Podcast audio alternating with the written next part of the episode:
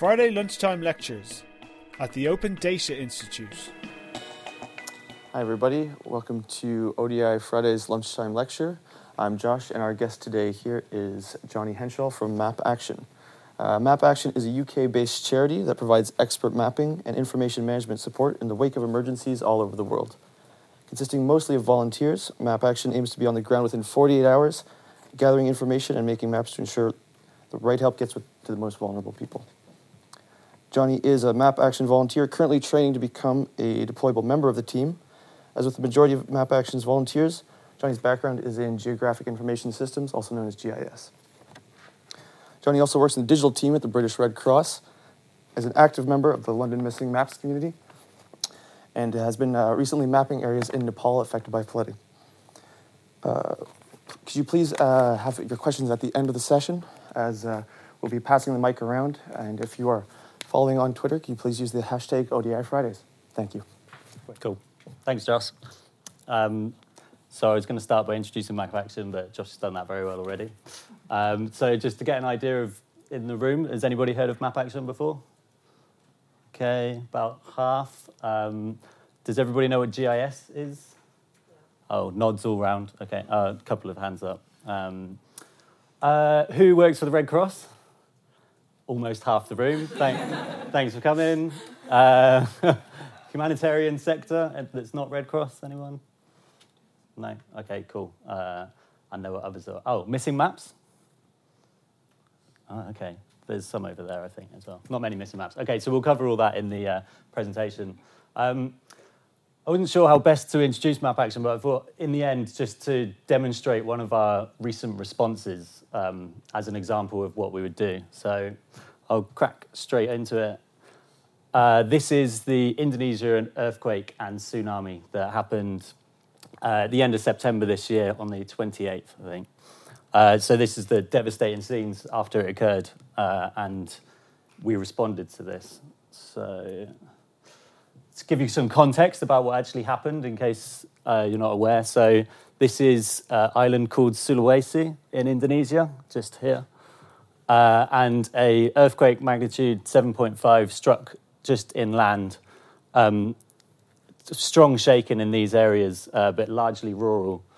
This then triggered a tsunami, though, that came up here and was naturally funneled up this Palu Bay, right up and hit Palu at the end, which is a city of over 300,000 people. So this was the area most affected in the end. Um, so some of the numbers are 2,000 people were killed, 1,500 are still missing. Um, 70,000 buildings were destroyed. Um, yeah, so a catastrophic event that happened in Indonesia.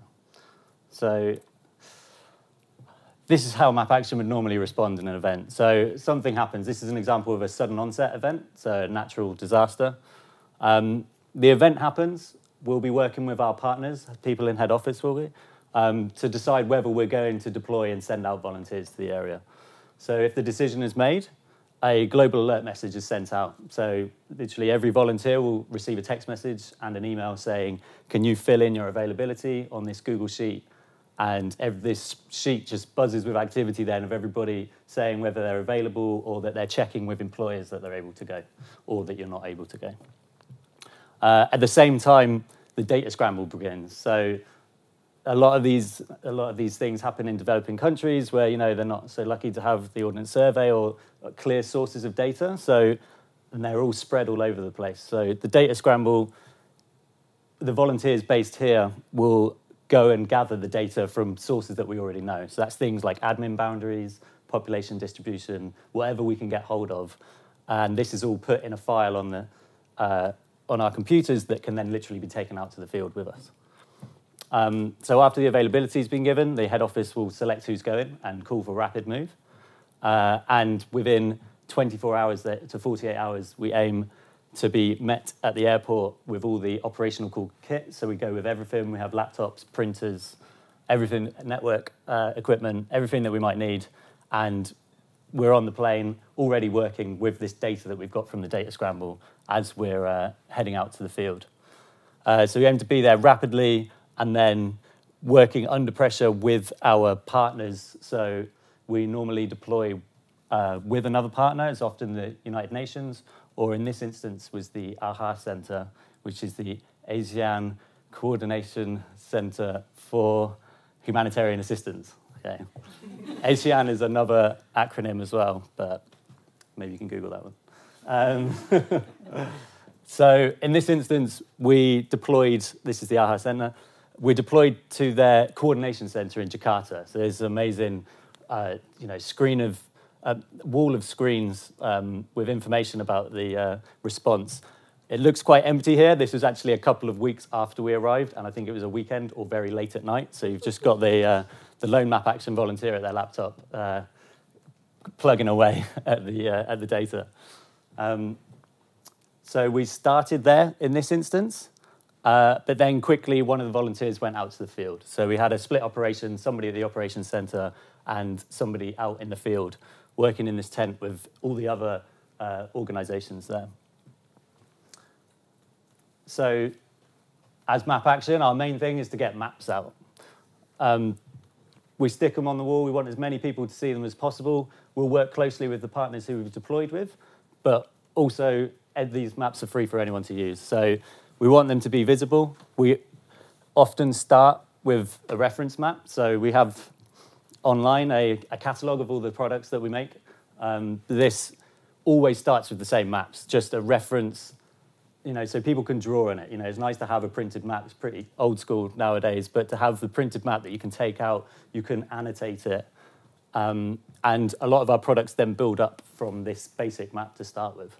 Also, some places don't have these maps available um, before the disaster. So, um, what was I just going to say? Uh, so that was the traditional paper map, but we also, in this instance, did some online maps, which is what our uh, our partner requested from us.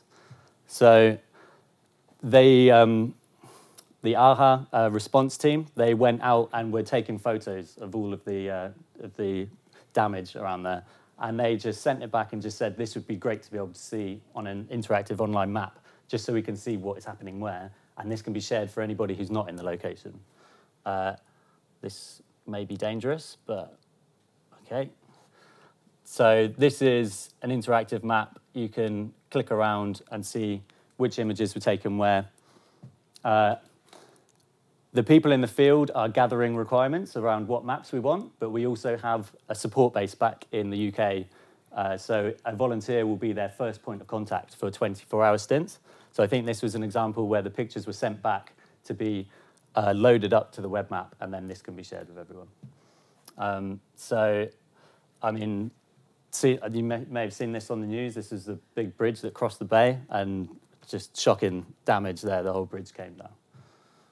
Um, we will come back to that. Um, another example of a web map. So this is this took quite a point, uh, quite a while to get to this point because this is existing satellite data that we had, satellite imagery that we had of the area, and after the event, there's a big rush to try and get post-disaster imagery so that you can do a comparison and see which areas have been affected. As soon as we had that, we were able to upload it to this web map and create a before and after. Um, so again, I'll go here. So this is fully interactive. You can click around and just pull the slider to see what's happened. And it really does visually demonstrate the devastation there of this. Uh, I can't do it and point at the same time, but you can see the shape of the coastline has totally changed.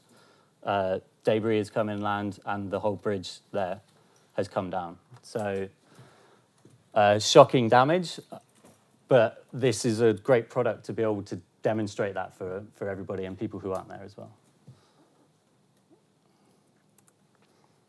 That's the after.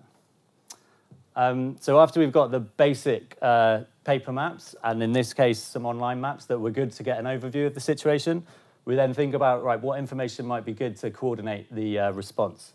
Um, I've kind of touched on, but maybe not explicitly said that map action, we're not responding, we're not doing, we're helping uh, NGOs and organizations there do their job better. So, really identify where the need is um, so that they can target aid to the people who need it most.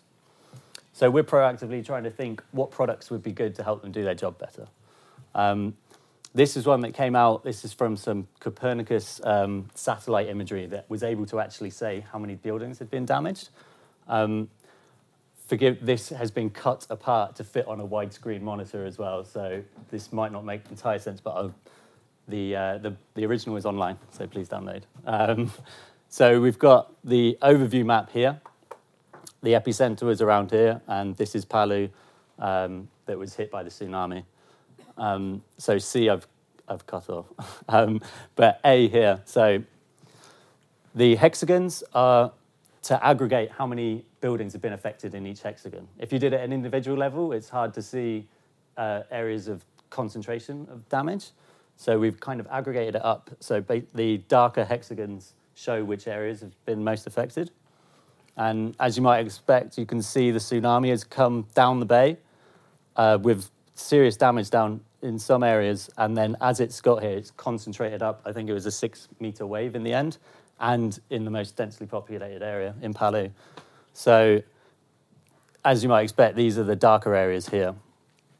Um, what's interesting about this one we haven't touched on yet is there's also some areas here which seem very disconnected from the rest of it, where you might expect. And this is inset B here, so this is even further south.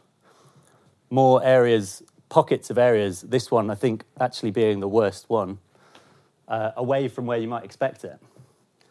Um, I'm reporting back to you, I haven't actually said that. I wasn't on this deployment, um, but we had a training last weekend, and the people who were there reported back what had happened. And I was amazed but also terrified to hear about liquefaction. Does anybody know what liquefaction is? Okay, not many. I was one of them until uh, this Sunday. So, this is liquefaction. It's basically the soil has moisture in it, and when it shakes, it almost turns to liquid and starts to flow. So, this is just a quick. This was before, and it will then merge into the after image of what happens during this process.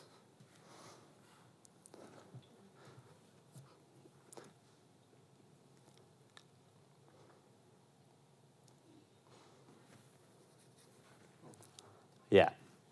So this is inland, and don't know if we can play it again, and I'll annotate. But what's just you you expect the damage um, for areas hit by earthquake, but here where there were buildings, it's just baffling that now suddenly there's nothing, not even debris there. It just looks like a, a mud flat. Um,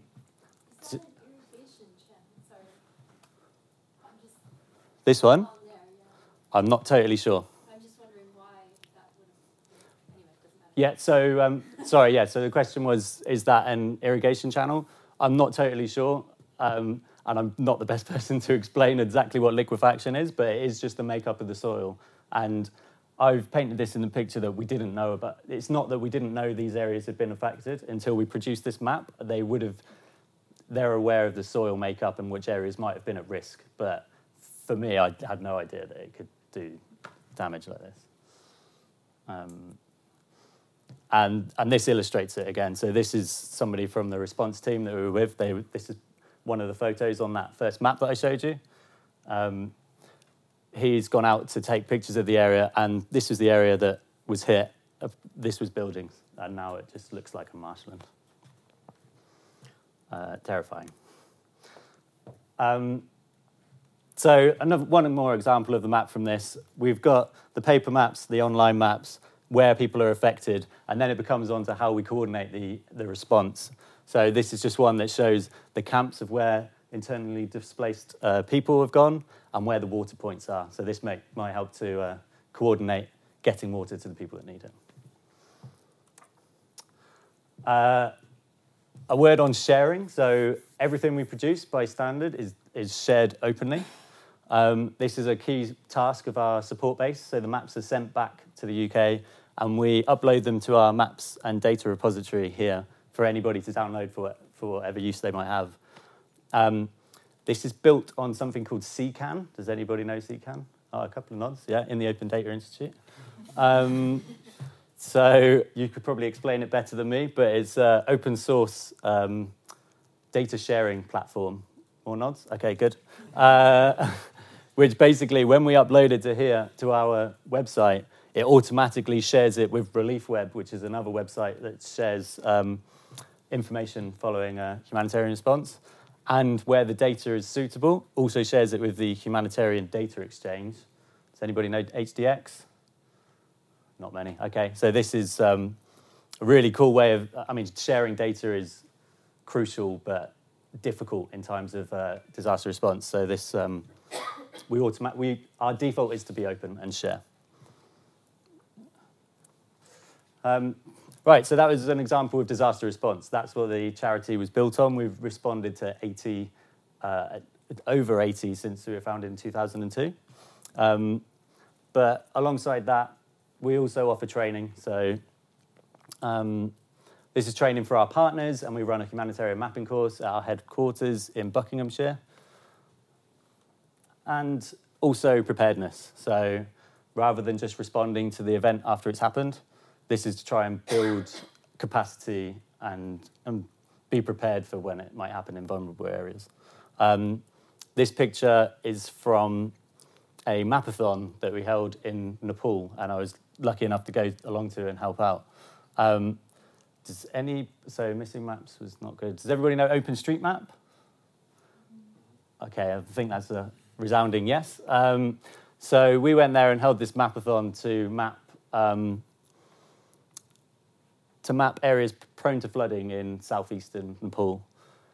We had we worked with the local community and these guys from Kathmandu Living Labs. Great, so it's really cool to work with the locals. And we held this mapathon and managed to map 25,000 buildings in a day there, which was fantastic. Um, and now the data is ready for areas that are prone to flooding every year. So hopefully this will help in the next response already. Um, here's the obligatory uh, official photo that we had to take. Um, stunning grounds at this place called ICIMOD in Kathmandu. Uh, and here's a kind of bro pic uh, with uh, Dean, another volunteer who I went with. Uh, yeah, so, and that is with the, uh, we were working with WFP, the World Food Programme there. So, really cool trip. Um, touched on it. I can't do a talk about uh, humanitarian mapping and not mention missing maps. Uh, so missing maps, putting the world's vulnerable people on the map. Uh, OpenStreetMap is awesome, and there's some very active people here, I know for sure. Um, but one trouble with, with it was that developed areas have the better map often because there's the culture to map your local area. So missing maps is trying to is taking note of that and trying to map areas that won't be mapped. Um, really utilizing this volunteer, um, huge volunteer society, um, group that wants to contribute to these things. Um, uh, yeah, monthly, first Tuesday of every month, come along and somebody will do a much better job than I have of explaining it to you. But it's really cool. Um, so, Map Action is it's about the team. So we're 80. These we have 80 volunteers and just a small staff team in Buckinghamshire grinding away to to make everything happen. Um, but it's a great community, a great team, and we meet monthly for our uh, for our training exercises. Um, this is one. Uh, so every monthly we have a training exercise. Uh, this could be learning new skills like GIS or communications, how to deal with the media. Uh, but this is our annual simulation, so we'll actually run a response to an earthquake or a fictional, um, a fictional disaster, and it's a way of training volunteers and testing our procedures, and is quite hard work, but quite good fun at the same time. Um, so this is us all just hunched over laptops. This is normally the way, and quite often intense. Is uh, yeah, map action's about being intense. Um, so yeah, this was this year's one. Uh, this is how I would sell a map action training course in the Lake District, beautiful. You know, if you're going to go camping, what better place?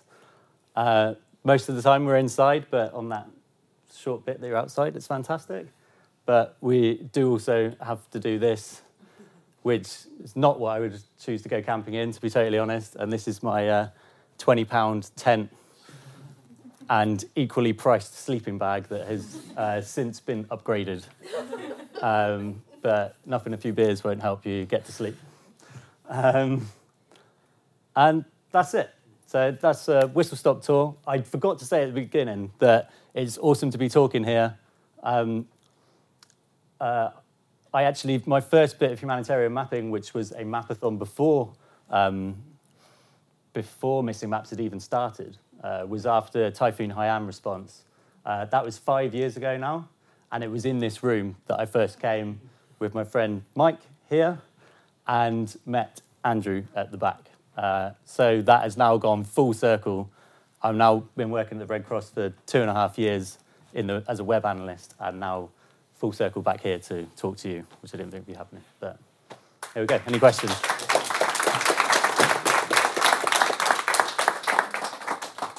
Okay, so we'll be taking questions now. Uh, I'm mic'd up as is Johnny, but you guys aren't. So if you can speak into the microphone so that people on Twitter and elsewhere in the web can hear your questions.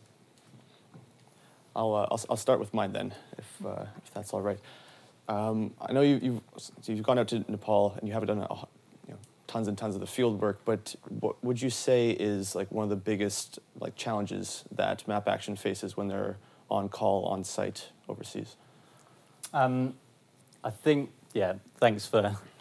I can't speak out of experience yet, only from these training exercises, which they try to make, I've heard, uh, harder even than it can be. Well, actually, I'm, I'm going to take that back. Any map action volunteer will probably not agree with me for that. But um, I think it's the amount of requests you come in and that, that come into you. People see the map and they want a version of that or they want this additional thing added. And it's trying to prioritize what's actually needed and what can really help rather than. So, with such an influx of requests, the hardest thing is I think trying to pick what matters and what will actually help those in need. I think. Cheers. Question over here. Hi, Thanks a lot. Hiya. That was great. Um, in terms of um, scale, what kind of uh, scale can you, uh, in terms of numbers of maps, types of features, number of you know buildings you can you can record on a map? Could you can you do when there's a response a particular humanitarian situation? Um, so number of maps. I mean, we can actually have a look here. So this is this response. This is our maps and, and data repository. So we've got 51 data sets here. Uh, this is a mixture of maps and, well, it's mostly maps there. And then this is the data set, and that's just been shared with uh, HDX and the online ones. Um, this was from two teams of two volunteers going out for two week stints. Um, so this is four weeks work effectively with um, two people at a time. Uh, in terms of the buildings mapped, we would not normally be mapping the buildings. That would usually be um, the Humanitarian OpenStreetMap team, or HOT. They'll be working alongside, well, I say alongside us, they'll be also looking at what areas need to be mapped, and they'll be tasking that through. I'm really crossing over the vibes here. Uh, so this is HOT, and this is the tasking manager. So this is basically what Missing Maps works off. And so Map Action, we're a member.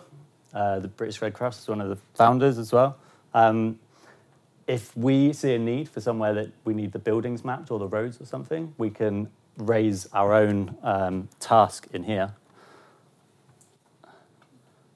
which then we basically say this area should be mapped, and then volunteers can go in and select the squares and map that area. So in terms of how many buildings can be mapped, I mean it's it's massive. If for the big responses, the Haiti and Haiyan, I don't know if anybody has an idea of numbers, but huge, yeah, huge potential. I mean, it, it, it mobilizes a global volunteer base if it's done through HOT. I have a few more questions, but if there's others.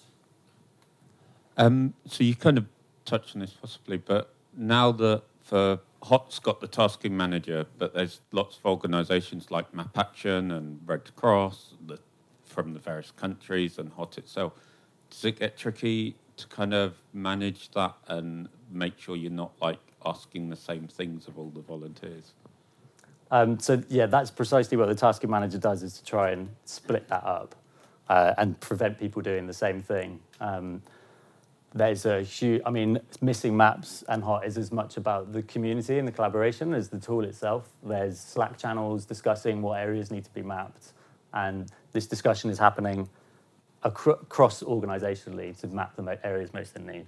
Um, quite often, with like a sudden onset, hot, I think, will take charge on which areas need to be mapped. I'm looking for a, but he's ignoring me. Um, yeah, so they will be, uh, you know, and for example, like a tropical storm where you can see that the storm's coming in, they'll, they'll proactively be uh, preempting what areas might need to be mapped and doing that. But it's a very collaborative approach.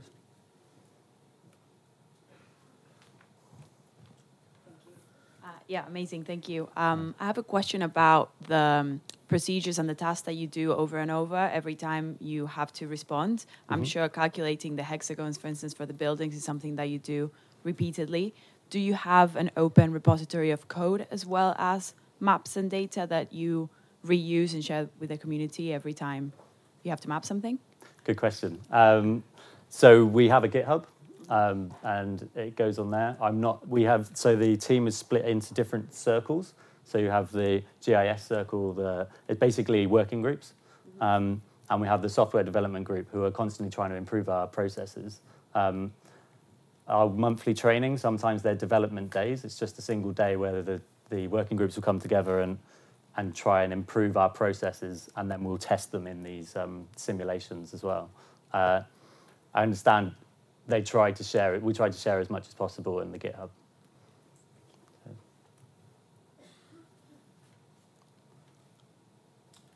So I have a, another one. This is a bit less technical, but um, is there any sort of response that you guys have for having to map someplace that might be considered politically or socially quite um, you know, like protected or controversial or sensitive or anything like that?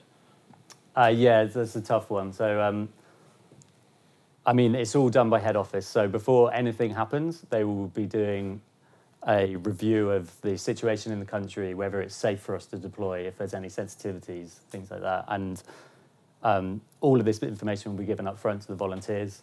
Um, I think it, it's no light move for them to decide to deploy, for one. So there will be a lot of uh, research behind deciding whether that's the right thing to do. Uh, and then all this information is given to the volunteers that would be deploying. So they know what, they what they can expect. Uh, assuming that we are deploying them, then we go with as much information as possible. So, you know, everything from political sensitivities, anything that you might need to be aware of while you're there. Um, we also have, uh, it, I think more traditionally was the rapid onset, so your, your natural disasters, but increasingly now it's, it's conflict and population movement due to conflict, uh, which has its own issues, obviously. Um, but I've, the key thing is as much information as possible from, from head office for us to go with. Cheers. Nothing from Andrew. Huh? that is the first time I've not heard a question from you. Let me give you the mic here. So missing maps has changed, and you can get disaster areas mapped. And conflict is still a big challenge in terms of getting information in and out. And things like CKAN and OpenStreetMap make it far more um, effective in terms of collaboration and not, not duplicating things. What next? What's missing going forward um, that we've sort of improved in the past? I regret asking you questions. Do you want to answer your own? It's your show. God. Um, So What- For, for context, uh, we're meeting Map Action next week. They're coming to our office. Sorry, uh, and we've got an agenda of exactly this: how do Red Cross, MSF, Map Action do this better in future? So that's the context. I think that's the answer as well, right? It is how we work better together.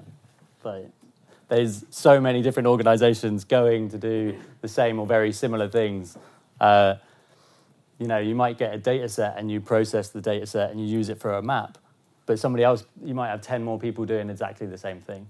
So to really encourage sharing of data and knowledge and collaboration, um, that's the, the, the dream, I guess. Hi, thank you very much for the talk. Um, I was wondering, uh, at the data scrapping stage, um, you must have found out some sort of government responses or government data sets.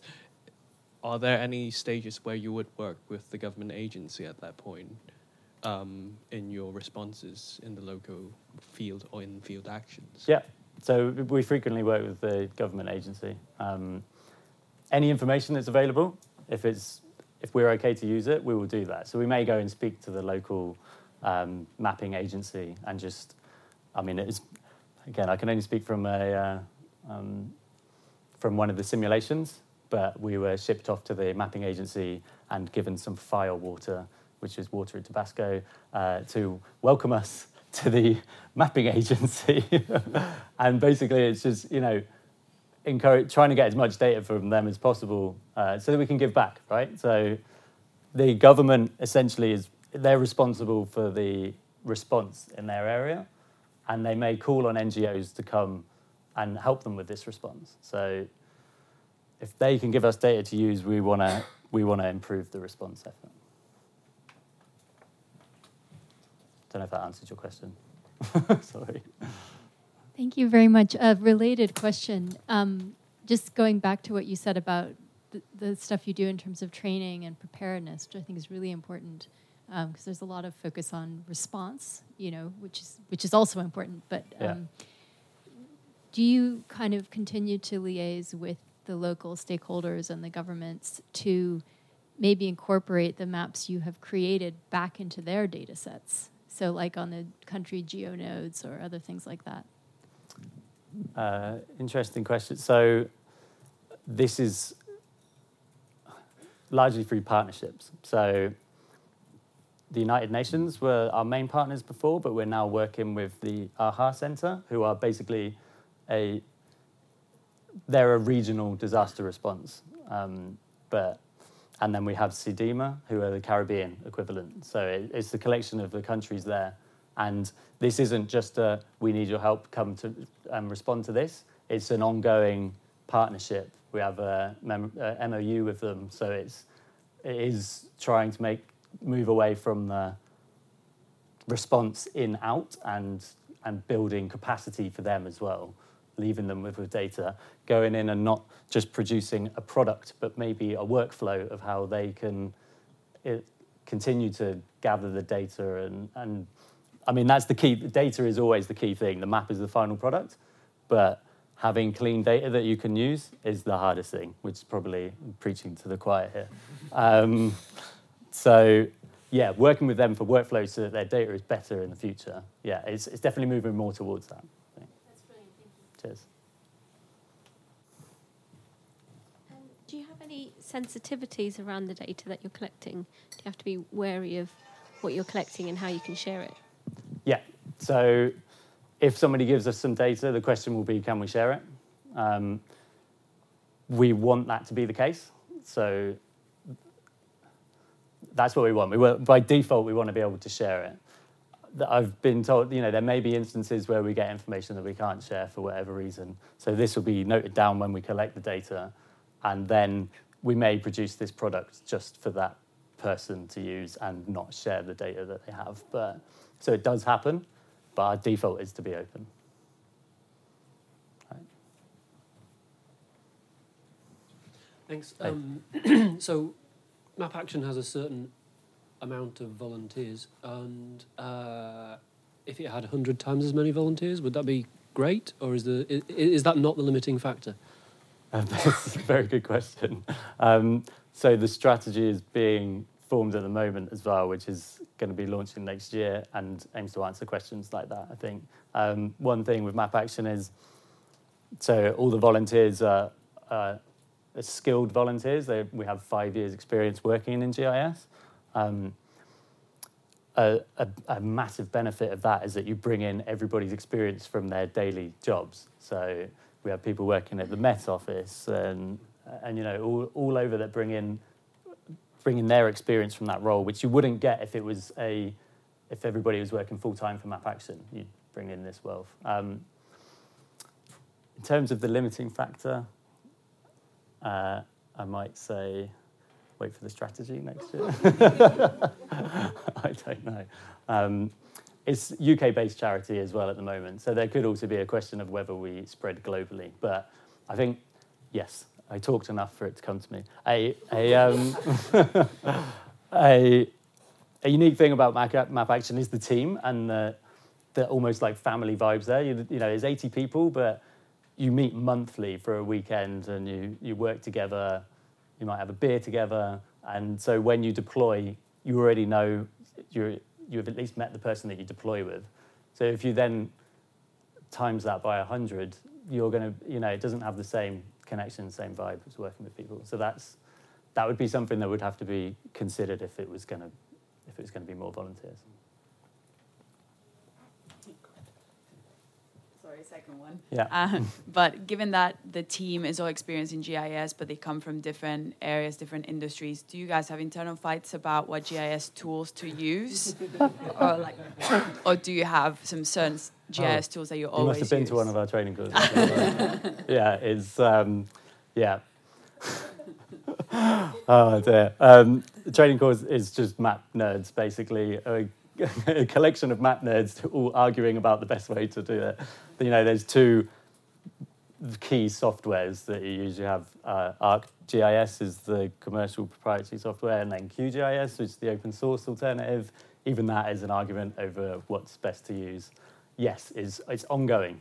Um, it's it's great because there's just so much experience there, and if you have a if you have a GIS question, you can just send it out to the team, and you've got 80 people that you can ask uh, and experienced people to ask that will be able to answer. But yeah, if there's a conflict of uh, opinions, it frequently happens. Um, also, yeah, I think at our last one we had a, uh, a pub quiz. I'd have to say in inverted commas because one of the ma- one of the rounds was projection systems.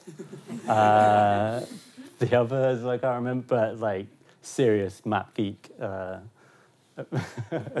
Group of people. It's brilliant. There's not many places that you can go and have a massive conversation about map projections. Um, So what so what level of experience do you look for for people to join? um, so it's we we have a annual um, volunteer application process. It'll have it all put in there, but I think it's at least three to five years experience, commercial experience working with GIS. Um, most people have come from an education of it as well. Uh, there's also the softer skills, like have you travelled a lot before? Um, do you mind camping in the snow? um, yeah, so just just try and work out. It's not for everyone, so yeah, there's the softer skills combined with the more more technical GIS.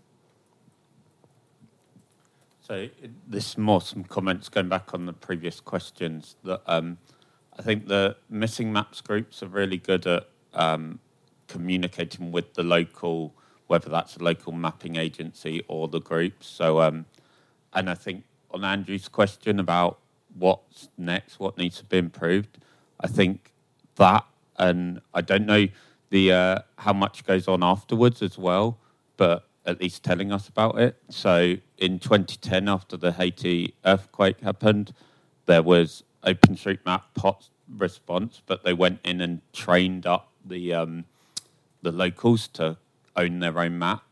And with Kathmandu in Nepal, there was actually Kathmandu Living Labs were Yeah. using OpenStreetMap and creating it, and said, "Hold on, you worldwide volunteers, we've kind of got most of this," um, which was great. Um, I also want to, in your talk, you talked about developed countries have maps, and that's fine. We don't have open maps. Yeah. So Google Maps, yeah, but they're not going to release their data, Yeah. and we need it for the same reasons as MapAction works abroad. And even in OpenStreetMap in the UK, it's not brilliant in every part of the UK. So um, Mhm. this is, I say to people, co- go to a missing maps event because to volunteer for MapAction you need to be have GIS experience. For missing maps to help these guys and help them with the data, you need to be able to turn on a laptop. Um, you will be taught, and it's great, and that teaches you how to map in the UK as well. Well said. Thanks. I think I found my level of capability for volunteering. That's Yeah. pretty good. I have more over there.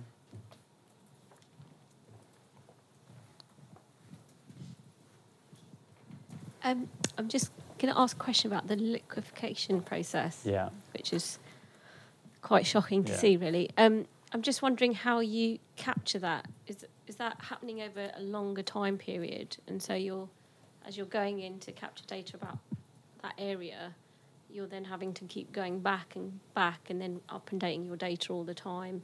And do you do that in real time, or do you have to keep? I mean, how how how would that work? Just that particular Instance? So as far as I'm not the best person to uh, explain the whole uh, geophysics of it, but um, as far as I'm aware, it just happens while the earthquake is happening. So it's actually quite quick. Yeah. Sweet.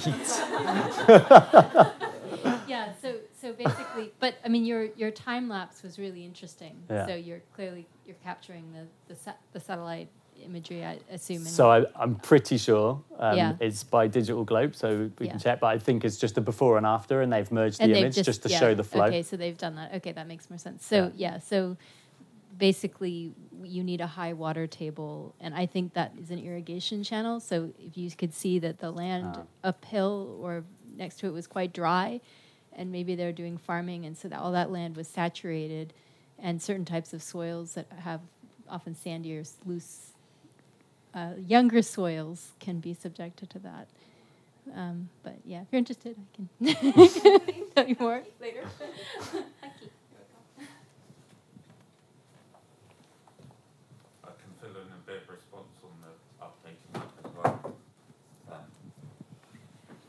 So, yes, so um, it does happen that like that needs to change. I know one guy who has mapped loads of his local area in Japan, um, and then the um, tsunami happened um, in Fukushima, and it was quite devastating. And he's spoken quite emotionally. I didn't realize at first it took him a so there was response and mapping around the power plant and that area, but other places the coastline had moved by three meters.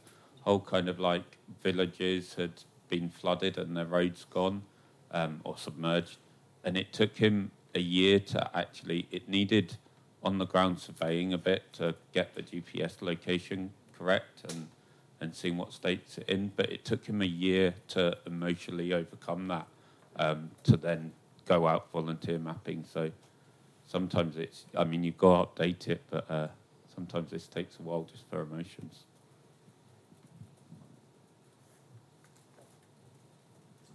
Okay, well, if there is uh, no other questions, last thing to do is to thank you again, Johnny, for coming out. Right. And uh, Thank you.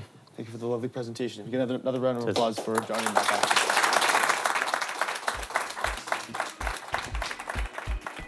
You've been listening to a Friday lunchtime lecture brought to you by the Open Data Institute.